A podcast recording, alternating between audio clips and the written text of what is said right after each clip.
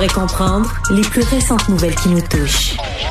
Tout savoir en 24 minutes. Bienvenue à Tout savoir en 24 minutes. Bonjour Mario. Bonjour. Alors c'est la première nouvelle qui est sortie ce matin qui nous parvenait tout droit du caucus en ce moment du de la retraite, le huis clos, le lac à l'épaule. La, retraite fermée. La retraite du fermée. cabinet Trudeau. Du cabinet Trudeau en plein centre-ville de Montréal. Et un peu chaque jour, on voit des ministres, des membres importants, influents du gouvernement Trudeau qui font des sorties pour faire toutes sortes d'annonces. On tente de rattraper, si on veut, le momentum qui a été perdu là, dans les derniers mois, les dernières années du côté du gouvernement Trudeau. Et c'est sur l'enjeu de l'heure, bien évidemment, qu'on a décidé de réagir, c'est-à-dire la pression de l'immigration et des étudiants, travailleurs étrangers au Canada qui, que ça vient mettre sur le réseau du logement. Et c'est pour ça qu'on a annoncé là, de la bouche du ministre de l'Immigration, Mark Miller, ce matin, qu'on va réduire considérablement le nombre d'immigrants internationaux qui viennent dans les deux prochaines années ici au Canada.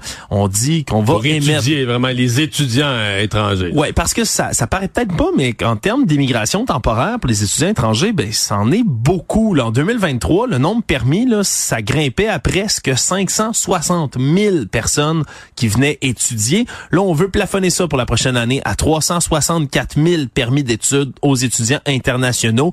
Un nombre qui va être révisé pour l'année qui va suivre après ça. Mais c'est quand même un moins 35% qu'il faut nuancer en disant quand même qu'il y avait une étude, je pense que c'est vendredi passé dans le Globe and Mail, une étude pas faite par le Globe and Mail, une étude du gouvernement, mais qui a coulé dans le Globe and Mail, qui disait qu'il y avait 19% des gens admis au Canada à titre d'étudiants étrangers qui étudiaient pas.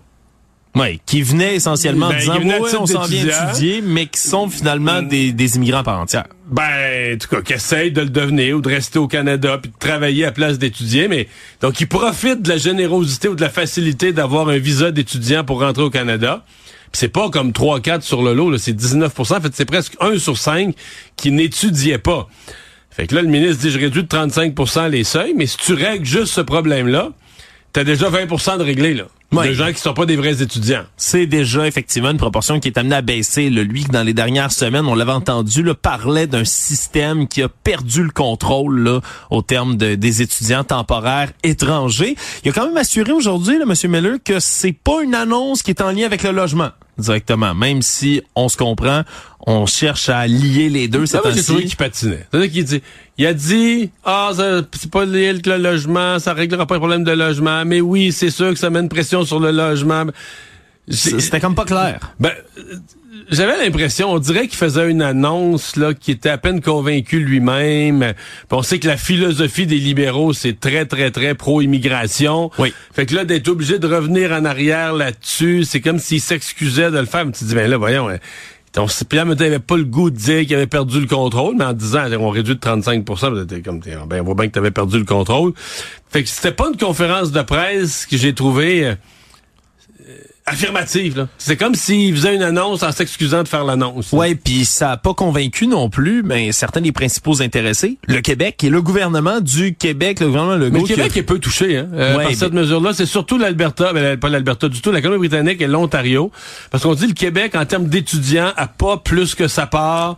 Euh, donc... euh, C'est vraiment pas ça, le- Non, le- non, non, le Québec, ça changera à peu près rien au Québec. Ouais, on parle d'une dizaine de milliers, peut-être quelques dizaines de milliers d'étudiants étrangers de moins qui pourraient arriver au Québec et qui était ce qui était largement insuffisant en termes là euh, des attentes du bureau de la ministre de l'immigration québécoise Christine Fréchette qui a dit ça va ça va avoir un effet limité, ça va presque pas toucher le Québec comme mesure. Parce Et que le Québec, c'est vraiment le cas des demandeurs d'asile, des gens qui arrivent pour demander l'asile. C'est pas les étudiants, c'est les demandeurs d'asile. C'est là-dessus que portait la lettre de, de François Legault la semaine passée.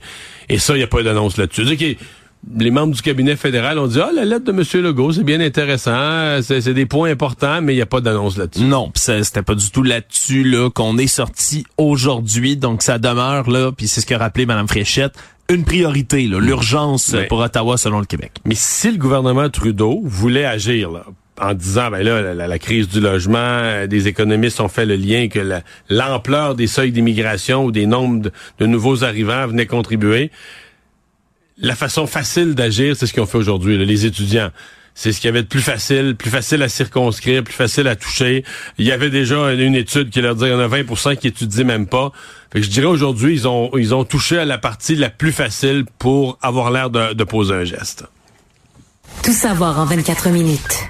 Mais il n'y avait pas que les ministres du gouvernement Trudeau qui étaient rassemblés. de la visite? Mais ils ont reçu de la visite. De la belle visite. De la visite incompétente aux, euh, aux yeux de certains, Mario. Aux yeux du chef de l'opposition. Aux yeux du chef de l'opposition. La mairesse de Montréal, Valérie Plante, qui a été invitée à rencontrer les ministres du gouvernement Trudeau. Une annonce, là, une invitation, on dit, qui a été faite avant les commentaires de M. Poiliev la fin de la semaine dernière. Mais ça tombait bien. Mais ça tombait bien parce que je le rappelle, la semaine dernière, Monsieur Poiliev qui a fait une sortie controversée sur X, anciennement Twitter, en disant qu'il y a une chute massive de la construction au Québec et dit des maires incompétents, marchands et plantes bloquent les chantiers, l'argent fédéral qui va aux villes, ben va vraiment arriver quand je vais être premier ministre, etc. Ben, une attaque, évidemment, qui a pas tardé à faire réagir à la fois les principaux intéressés, Madame Plante, Monsieur Marchand, qui ont réagi. D'ailleurs, Bruno Marchand était plutôt ici là au micro de notre collègue Yasmine Abdel Fadel, puis encore une fois réitéré que c'était des propos complètement ridicules à tenir, selon lui, pour un chef de l'opposition du euh, Canada. Mais bref, Madame Plante, elle, qui était invitée qui tombait à point, comme tu le dis, mais pour venir parler des questions de logement, encore une fois, là, qui sont les enjeux de l'heure. Mais ça permettait surtout aux libéraux de jouer cette carte, là, de se démarquer en jouant la carte ben nous, on est le parti qui va le collaborer avec tout le monde. Mais tu sais, en même temps, chacun joue sa carte parce qu'aujourd'hui, euh, Pierre Poilievre en a remis, là. Oui. Il en a remis sur Valérie Plante. mais donc, mais les libéraux, eux, donc, jouent la carte de dire, ben, pendant qu'il y en a un qui insulte les élus, nous, on, va faire un travail de collaboration. la question du logement, on va l'aborder, mais en collaboration avec tous les intervenants. Donc, ça, moi, je pense que la venue de Valérie Plante, ça a l'air que l'invitation est arrivée avant, mais ça venait particulièrement bien il était fier, les libéraux, de le faire savoir un matin. Vraiment, là, c'est une forme de réplique à, Pierre Poilievre. Voilà, puis ils ont quand même des gros dossiers à aborder, là, excluant tout ce qui s'est passé avec Pierre Poilievre, là, toutes les questions de logement ici. Mais c'est certain, là, on le sait, ça passe, ça doit passer par Québec. Hein. Toutes les ententes ici dans la province, le gouvernement fédéral doit verser tout premièrement l'argent au gouvernement du Québec qui lui doit négocier. En fait, déjà fait, ils l'ont négocié, je pense, c'est-tu début décembre, le mois de novembre? Ils l'ont fait avant Noël. Euh, ils ont mis chacun 900 millions dans un fonds. Ça a fait 1,8 milliard pour le logement, annonce conjointe. Donc, c'est fait. Le transfert à Ottawa d'Ottawa vers Québec il est, il est fait pour faire des projets de logement. Mais, ça veut pas dire que c'est pas utile quand même là d'avoir ben la mairesse d'une des plus grandes villes dans le pays pour être hmm. capable de discuter des enjeux qui préoccupent la ville en tant que telle puis savoir ce que les libéraux pourraient faire de plus. Ouais, tout à fait. Mais sauf que c'est ça. Pierre Poilievre lui joue la carte que les gens qui votent Valérie Plante, c'est des gens de gauche, ils voteront jamais conservateurs. Une mairesse woke, qui va avoir des ministres woke, un gouvernement woke. C'est ça, qui a enfoncé le clou de l'incompétence encore aujourd'hui. Actualité.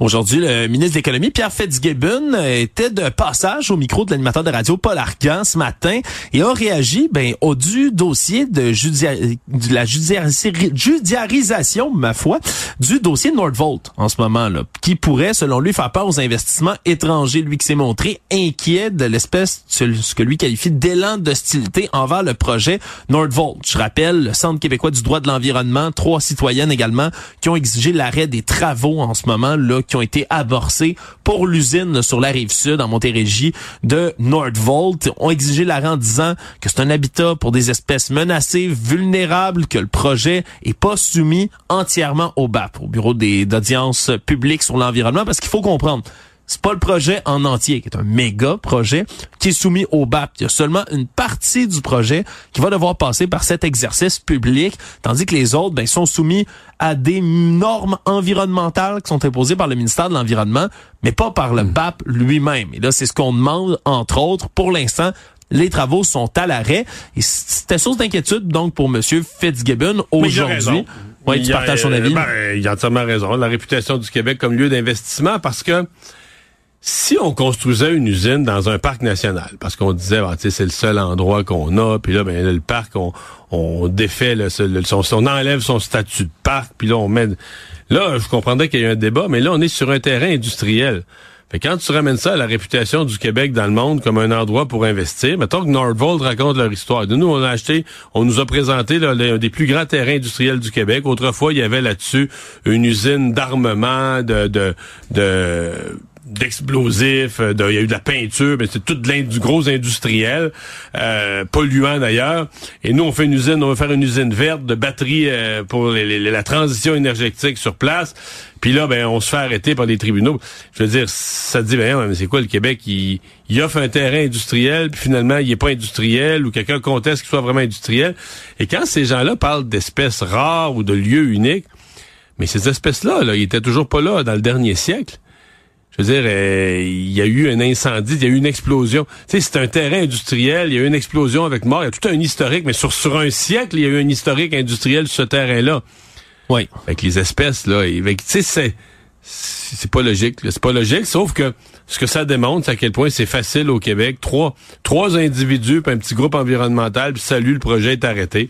Alors, on va voir demain, on va voir demain ce que le tribunal en pense. Peut-être que tout va reprendre normalement, mais pour l'instant, le ministre Fitzgibbon a raison de s'inquiéter. Oui, mais son monomologue euh, fédéral, lui, était beaucoup plus, ben disons, le prudent sur la question, entre autres François-Philippe Champagne, ministre de l'Innovation, qui lui est sorti aussi aujourd'hui pour s'exprimer sur la question. Selon lui, mais ce qui, sa, sa lecture de la situation, c'est que Nordvolt, c'est une entreprise qui sait dans quoi elle s'embarque. Puis je reprends ses propos, ce sont de grands garçons qui sont capables quand même de venir c'est vrai faire ce aussi, genre de choses. C'est vrai aussi, mais c'est un projet, c'est une course contre la montre dans l'industrie des batteries, puis et c'est un projet où le Ouais. temps est un enjeu. Là. Si ce projet-là devait être retardé, je sais pas, là trois jours, c'est tel que tel, mais si ce projet-là devrait être devait être retardé de plusieurs semaines, moi je pense que ça deviendrait vite un problème critique.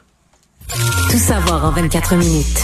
Dans les affaires judiciaires, 16 ans après la mort de Cédrica Provencher, celui qui était encore considéré par la police comme le principal suspect dans cette affaire-là, va sûrement témoigner dans sa poursuite qu'il fait contre la Sûreté du Québec et contre l'État du Québec. Une poursuite de 10 millions de dollars qu'il intente après avoir été victime, selon lui, d'acharnement de la part de la police. On rappelle, c'est toute une saga judiciaire, peut-être l'une des plus suivies au Québec, Mario, celle de Cédrica Provencher. la- c'est encore aujourd'hui euh, le meurtre d'une enfant. Euh, dont, non on a, résolu. dont on a retrouvé les ossements plusieurs années après, mais qui est non résolu, pour lequel il n'y a pas de coupable. Mm. Donc, ça demeure dans les annales judiciaires un dossier ouvert et problématique. Voilà, parce que la jeune Cédrica, je rappelle les faits, Trois-Rivières en 2007, se fait enlever, se fait assassiner alors qu'elle a 9 ans pendant des années. Il n'y a pas d'accusation qui tombe. En 2015, on retrouve les ossements, mais on n'était pas capable de mettre personne en accusation. Et là, c'est une opération policière qui a été déclenchée pour tenter de piéger Jonathan Betté, qui était le principal suspect dans l'histoire. Ils ont pu l'arrêter en lien avec la pornographie juvénile. Le problème, c'est qu'on dit que les perquisitions policières, les fouilles pour trouver la dite pornographie juvénile, ben, étaient obtenues de façon abusive. C'est le tribunal qui a donné raison de ce côté-là. Donc, il a été, là, pour l'instant, acquitté de tout ça. Et donc, demande 10 millions de dollars, lui et sa famille, pour ce qu'il qualifie d'acharnement. Mais, Jusqu'à ce jour, la Sûreté du Québec, eux, continuent de dire que c'est lui le principal suspect dans cette histoire-là, le seul des suspects potentiels qu'ils ont jamais réussi à exclure dans cette affaire-là, mais sont pas capables non plus ben, de l'accuser formellement. Et là, le problème, c'est que pour le procès, pour la Sûreté du Québec, ben, on aimerait que ça se déroule à huis clos, parce qu'on dit qu'il y a des techniques d'enquête qui sont utilisées par les enquêteurs qui ne doivent pas être rendues publiques. Mais lui veut tout ça en public. Lui se dit prêt pour se disculper, pour clarifier les choses. Euh, se dit prêt à parler en public, veut que ça se fasse en public. Donc veut veut jouer la carte là, de la transparence absolue. Oui, absolument. Là, veut que tout le monde puisse se faire son idée au Québec là sur son cas. Et pour la police, on dit là, puis c'était vraiment là, l'enquêteur Chantal Daudelin qui témoignait aujourd'hui entre autres là, pour que ça reste à huis clos devant le juge, disait qu'il y aurait, il pourrait y avoir des vies en danger selon elle si le juge Gregory Moore ordonne pas que ça se déroule à huis clos en disant que c'est des techniques tellement essentielles que le, pub- grand public ne connaît pas, qui sont utilisées pour toutes sortes d'affaires comme celle-là. Donc, c'est vraiment un gros dossier. hein. Ça, va toujours être suivi. On, on s'entend que ce soit à huis clos ou pas, beaucoup par la population. Ouais, puis euh, tu sais, je, je, comprends certainement que si Jonathan Betté là, vraiment rien à se reprocher, je veux dire, ce qu'il a vécu est incroyable. là. Oui. Ce qu'il a vécu est incroyable. C'est un euh, bon. Par contre, la police continue à dire euh, c'est le principal suspect. Il a toujours refusé de passer de test polygraphique également. Puis bon, il y a toujours la, la question du véhicule, mais sais, on reste, ça semble quand même mince en termes de preuves, là, ce que la police a. Ça a été dit d'ailleurs que ça reste mince en termes de preuves, pas pour rien qu'ils ne peuvent pas l'accuser. Fait qu'on en est, on en est là. Savoir et comprendre, tout savoir en 24 minutes. On a de la suite dans un dossier qu'on a suivi pas mal à l'automne dernière, euh, Mario, alors que Germain Lemay a plaidé coupable aujourd'hui. Germain Lemay, qui sait, mais c'est cet homme en septembre dernier là à Hamden, tout près de Scottstown en Estrie, qui s'est fait tirer une balle dans le bras par le groupe tactique d'intervention, le GTI québécois. Je rappelle, c'est un homme de 30 ans qui diffusait beaucoup, beaucoup, beaucoup, beaucoup de vidéos sur TikTok en juillet et septembre 2023. Lui qui se considéré comme un combattant de la liberté, puis avec sa conjointe continuait mais ben, de propager toutes sortes de théories complotistes et accusait entre autres Justin Trudeau, François Legault d'être les fameux pédosatanistes de mèche avec un gouvernement mondial supposé. Bref, toutes sortes de théories complotistes qui reviennent beaucoup. Le problème, c'est que lui, à ce moment-là, ben, qui est en arrêt de travail pour des douleurs au dos, avait menacé son agent de la CNESST qui s'occupait de son dossier, avait causé des dommages au bureau de l'organisme de la CNESST et avait continué à proférer, là, pas juste des théories complotistes, mais des menaces physiques contre Justin Trudeau et François Legault. Un point tel que le GTI est allé pour le. Et si je me trompe pas, dans un de ces TikTok, on voyait des munitions. Oui. Et ça, ça a fait un peu, euh, ça, ça a allumé les policiers là, sur euh, les risques. Voilà, et c'est pour ça qu'on a envoyé le GTI. Puis quand le GTI débarque, on se comprend, c'est l'équivalent du SWAT québécois. On s'en va là, armé, prêt à intervenir pour quelqu'un qui pourrait être potentiellement dangereux. Et danger potentiel, il y avait alors que Germain Lemay, lui, tenait une arme longue dans ses mains. Les attendait avec un fusil. Les attendait avec un fusil, a reçu une balle dans le bras, donc a été hospitalisé par la suite, mais sa vie a été sauve. Et là, pour l'instant, il a plaidé coupable aujourd'hui à cinq chefs différents d'avoir proféré des menaces, mais il continue de contester d'avoir braqué une arme à feu sur les policiers et d'avoir possédé une arme à feu avec des dessins dangereux. Donc son procès se poursuivait hier, ben plutôt aujourd'hui, toute la journée là pour mettre ces deux accusations là Mais en cause. coupable aux menaces là, contre le premier ministre, contre, le, contre les premiers ministres. Oui, plaide coupable puis on, on, peut comprendre tout de suite Mario pourquoi il plaiderait coupable dans une dans, dans quelque chose comme ça. Je veux dire, j'ai déjà sorti moi-même ici à Cube à Cube les extraits audio de certains de ces TikTok dans lesquels il, hurlait, on s'en souviendra, là.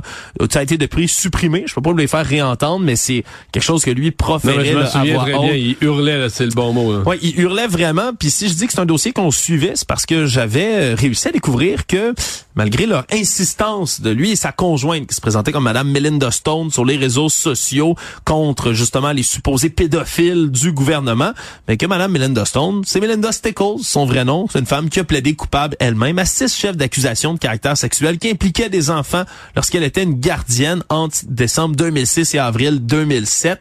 On a pu entendu là, de suivi du côté de cette histoire-là, mais clairement que pour Monsieur Lemay, là, le procès va se poursuivre. Puis je poursuis Mario parce qu'il n'est pas le seul, hein, même si la pandémie est derrière nous on se rend compte qu'il y en a encore beaucoup, hein, de la violence puis des menaces envers les élus. C'est un homme de 43 ans, Donnacona, Jimmy Brother, qui lui aussi a reconnu sa culpabilité aujourd'hui d'avoir proféré des menaces envers, encore une fois, François Legault, Luc Boileau, Justin Trudeau, Horacio Arruda, Dr Boileau et j'en passe, toutes ces personnes-là qui l'avaient menacé dans le cadre justement de la pandémie. Lui avait déjà été trouvé coupable de méfaits pour s'en être pris, Mario, en novembre dernier, à une station de Purel station de Purel à Québec qu'il avait démoli.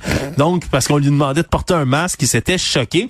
Mais cet homme-là, ben, lui, a eu euh, des propos excessivement inquiétants. Là. Pendant la pandémie, il y a des enquêteurs hein, qui fouillaient sur le web pour s'assurer qu'il n'y ait, pas des menaces trop intenses.